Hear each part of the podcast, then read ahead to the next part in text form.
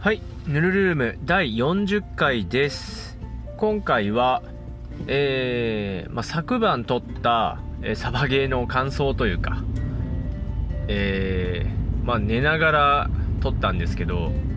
まあよくよく考えたらサバゲーの内容あんまりお話ししてなかったんで、今思い出しながら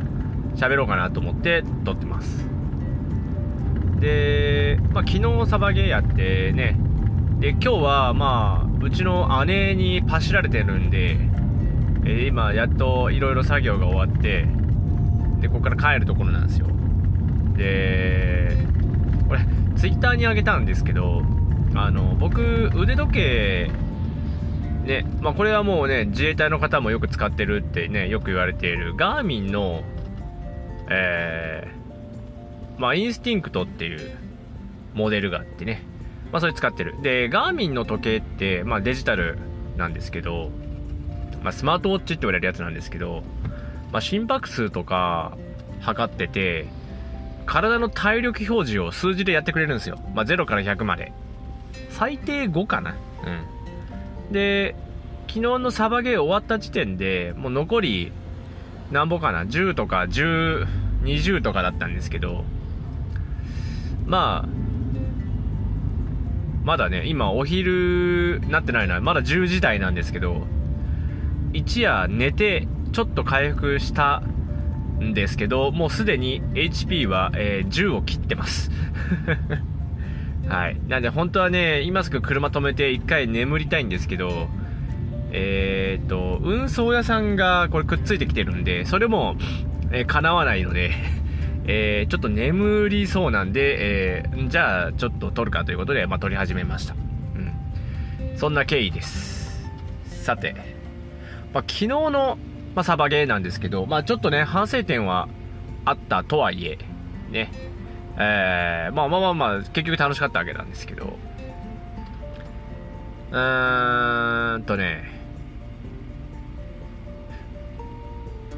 そっか。割と毎回今一緒にゲームしてるんですけど、僕が行くたびにいるみたいな感じで、えーまあ何人かで、一緒になってるんです今んとこね、タイミング的に。で、その中でも、割とカツカツで強い人がいて、まあの、え、名前出していいのかな？わかんねえや。まあでもツイッターでフォローしてるんですけどね。えー、まあその方来てて、そういえばこの間喋ってたあの、えー、なんだ？なん、あれなんだ、クリアリングとかって練習しましたみたいな話で、あ、したしたって話をして、で、ゲーム入ったわけなんですけど、はい。で、まあほんと徐々に徐々になんですけど、少しずつではあるんですけど、まあそのクリアリングに関してとかも、ちょっとずつちょっとずつできるようになってきてて、まあ、どうなんだろうな。でそういうのをね、まあ、まあやっぱ見ててそうやって声かけてもらったりとかしたんですけどね。まあなんでああちょっとずつでも進歩してんなっていうのがまあ昨日のね大まかなとこではあるんですけど。でまあね最近本当に打たれる率本当減ってるんですよ。ね本当ワンゲームまあ、殲滅戦だとねあ結構序盤でさよならしたりとかするんですけどえー、まあいろんなゲームの種類があるんでね。でまあまあまあ死なずに結構いろんなとこ移動できたりとかするんですね。で結構ゲーム中盤でえー、スパイ戦っていうのをやったんですよね。でスパイ戦っていうのが、まあ、ざっくり説明するとえっとおまあお互いのチームで、まあ、相手チームでこっちでその自分、まあ、相手チームのうち1人をみんなで相談して決めてその人をスパイにするんですよ。でそれは相手チームには分からないようにその人だけにそのあなたスパイですよって伝えてそれがお互いにあるわけですね。お互いに自分チームの中の誰かが1人は裏切るっていうのがこのスパイ戦でただゲームスタートして、まあ、ある一定時間は裏切り行為なしですよと、うん、っていうのがあります。ね。でこれまあ撃ってもいいけど えっ、とその場合スパイの人撃っちゃうと気づかれちゃうんで周りの人に。なんで、まあ、シチュエーションヒットっていうのがあって要はまあ肩ポンポンって叩いてもうヒット扱い。でその場合はヒットコールも別にしない。ね。そんなんすぐわかバレちゃうじゃん。だからそっと退場するっていうルールで、えー、まあ、やるんですけど。で僕はその時えっとねまあ本当に仲間内で誰がスパイかはわからないんで誰かがスパイであるのは確定なんですけどね。誰がスパイだろうかはわからない。で相手チームが選ぶんでこっちのスパイは。こっちでスパイする人を選ぶんで、まあ、普通に考えたら強い人選ぶかなみたいな。ね強い人生き残られても困るしね。大変だからさそれは。でってなるとなんですよ。ってなるとその日一緒のチームになってた人でまあさっきもちらっと言ったその強い人がいて 普通に強いんですよ。普通に強い人がいて でもうその人を選ばれてたらどうしようもないなみたいなっていうのはあったんですよ。でもまあとはいえと。とはいえとはいえっていうことであの僕はその人と一緒に行動したんですよ。一緒にじゃあはい。移動しようと。で5分経ったらお互い銃を一旦下げようと。まあ5分っていうのがいやスパイ活動開始の時間ね。ゲームスタートしてから5分経過でじゃあスパイ活動開始ねっていうルールだったんですけどじゃあ5分だったら一旦銃下げてお互いにスパイじゃないことを確認してからじゃあ行動しようみたいな感じで言ってて。でまあとはいえあのーもしそうだったとした場合、僕はもう多分なすすべなくやられるのは確定なんで、もう一緒に行動した時点で全てを諦めてる状態なんですよ。もうただひたすらじゃあそのゲームね、裏切られるまで頑張ろうみたいな感じで、えー、スパイ戦スタートしましたよと。うん。で、割と、なばらけたんだよね、確か。うん。だから本当に、その人、そのね、うまげな方と僕、とあと1人だったっけなうん。まあ、かなり少人数で行動していて、で、まあ、そのタイミングが来るわけなんですよ。その時が。5分経過のその時が。で5分経ちました。でまあすっとその方が銃を下げてあで僕もその意味が分かってあはいはいはい。本当にスパイじゃないのね。本当かって思いながらまあ確かにでもスパイだったらね少人数で行動してるから別にその場でヒット取ってもいいわけなんででもそれをしないっていうことであまあ確かにそうだなと。でその時すでにその一緒に行動した上手い方っていうのはもう2人相手チームを倒してるんですよ。だからスパイだとしたら割と 割とその迷惑なスパイになってるわけですね。で僕もその時点までに1人を倒してるんで、まあ、割と僕もまあ疑いは薄めみたいな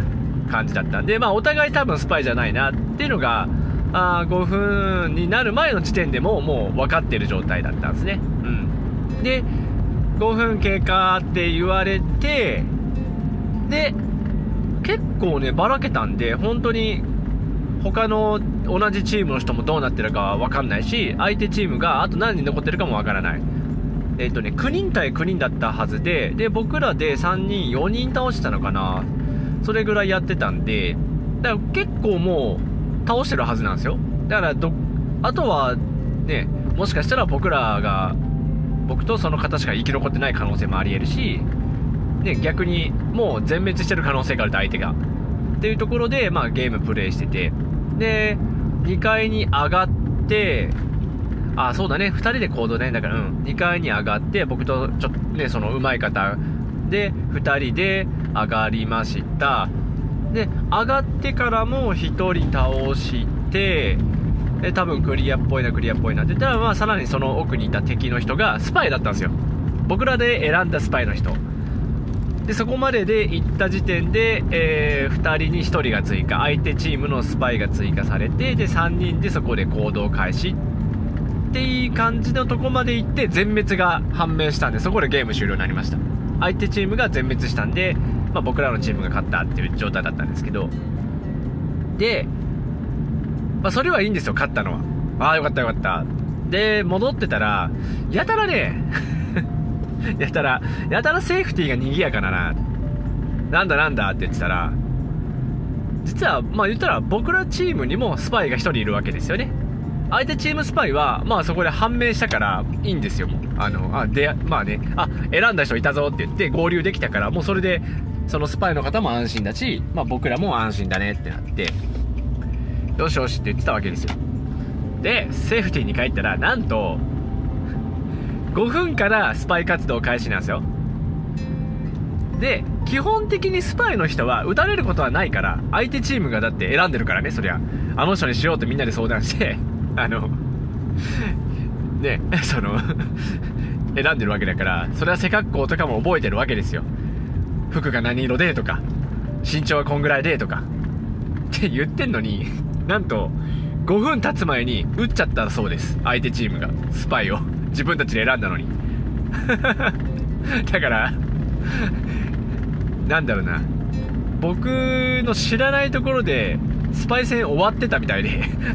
相手チームからするとねもう撃っちゃったから自らの味方になってくれるはずの人を撃っちゃったんでもうね5分本当しかもねタイミングがまた面白くてあと10秒かなみたいな感じでコールがかかった時に事件が起きたみたいあと5秒とかのもう本当時間もうすぐスパイ活動できるよっていうタイミングでそれが起きたみたいで。でめちゃめちゃそれで盛り上がってて。であそんなことがあったんだなって言いつつまあ戻っ、まあ、セーフティーまで完全に帰ってで銃のね片付けとかしようかなって言ったらまたね面白くてね。その味方というか味方に選んだ人を撃った相手チームの人ね。そうそう。のその撃っちゃった人が今回ねえー、まあ言うたらそのお国を守る仕事をしている人たちだったんですね。でそのグループで来てたわけですよ。何人かでね。でペナルティーだって言ってあのなんか腕立てをやってました。結構やってましたよ結構。そうそうそうめちゃめちゃね面白かった。でまあ、それが僕の中で昨日一番面白かったシーンかな。あ自衛隊自衛隊って言っちゃったけど、ね、自衛官の方々。あ訓練ってもしこんな空気感でやってんのかなみたいなそのなんだいつ終わるか分かんねえみたいな。急に言われて出されるみたいな。大変そうだなと思って見てましたけど。ね。まあその日その人をねその撃っちゃった人ね。スパイ戦でね。撃っちゃった人はあその日一日言われてましたよ。一日そのことを引きずられてましたね。めちゃめちゃ面白かったです。はい。それが一番楽しかったかな。であとは何だろうな。あとはねあれだったね。ついに僕の銃につけてるスコープというか、まあ、ドットサイトっていうのがあって、まあ、赤い点がペって表示されてる、まあ、スコープとはちょっと違うかもしれないけど、まあまあまあ、スコープみたいのがあって、で、それを、まあ、レンズが割れないようにガードするための、まあ、プラスチックのプレートがついたガードをつけてるんですよ、プロテクターをね。で、以前それをかち割られたんですよ。で半分ぐらいぶっ飛んじゃってまあでもまあそれでもそのスコープのね、まあ、ドットサイトの、えー、まあ6割ぐらいはカバーできてるんでいっかって言って使ってたんですけどさすがにね昨日やられましたねで心当たりがあってえー、昨日女性の方が参加しててでなんだっけ自衛隊の知り合いの人？自衛隊の方々のなんか誰かの知り合いの人って言ってたのかな？うん、まあまあまあ来てて参加しててなんか可愛いコスプレしてましたよ。そのそのえそれでマジでプレイすんの？ちゃんと痛痛くない？みたいな感じの格好で、えー、やってて。まあね花があったんですけど。その人割となんかバチバチなんか狙える系の人だった。んですよ。でそのちらっと見えたなって思った時に結構いいところを狙われて多分その時ねとどめ刺されたんですよ。はい。結構ね銃と顔だけ出してる時にあの結構ね3発ぐらいもらったんでそれ多分それだろうなとは思ってるんですけど。で結構ね痛い被弾したのはね多分その人からの被弾が全部じゃないかなほぼほぼ。あとはもう超クリーンヒットがあったけどヘッドショット決められましたけど。それはもうねさすがのさすがの方々。ね。お国を守る系の人たちにやられましたけどはい。強いね。強いよほんと強いの。連携も取れてるし強いの。うん。ねだったんでまあなかなか面白い一日だったかな。あそっか。あとねそのその一緒にチームになってた上手い方があの銃にタイタンっていう電子トリガーをこう入れてるんですよ。まあカスタムしてるって感じですね。でそうそう。たまたまねあの休憩の時にそのタイタンを設定するための外付けのデバイスみたいなのあるんですけどちっちゃいんですけどね。でその外付けデバイスっていうのが2種類あってなんだ、え、あれってパソコンにつなぐのかな？まあその USB 端子が生えてるやつと、あの、無線でね、Bluetooth でスマホにつなげるみたいなタイプ2つ種類があって、で、その2種類で、のうち USB のを最初持ってて、で、その USB だとちょっとやっぱ、あちょっと不便だなっていうことで、で、そのワイヤレスのね、Bluetooth の方にっていうのでやってたんですけど、で、その話をした後に、えっとね、タイタン、タイタンっつったらあれなんですよ、なんていうの、なんだろう、超メジャーかつそこそこ値段もしやがる、まあ結構高級な電子制御のね、システムなんですけど、まあで、ちょっと打ってみるみたいな感じで言われて、打たせてもらったんですけど、お、よかったね。すごいいいね。ギアの関係なのかな？わかんないけど、あの、な、中の中のパーツまでは聞いてないからね。そのタイタンを入れてる銃だっていう感じで打たせてもらったんですけどそのプリコックっていう機能ですごいこうキレが良くなるんですね。でそのキレがねマジで良かった。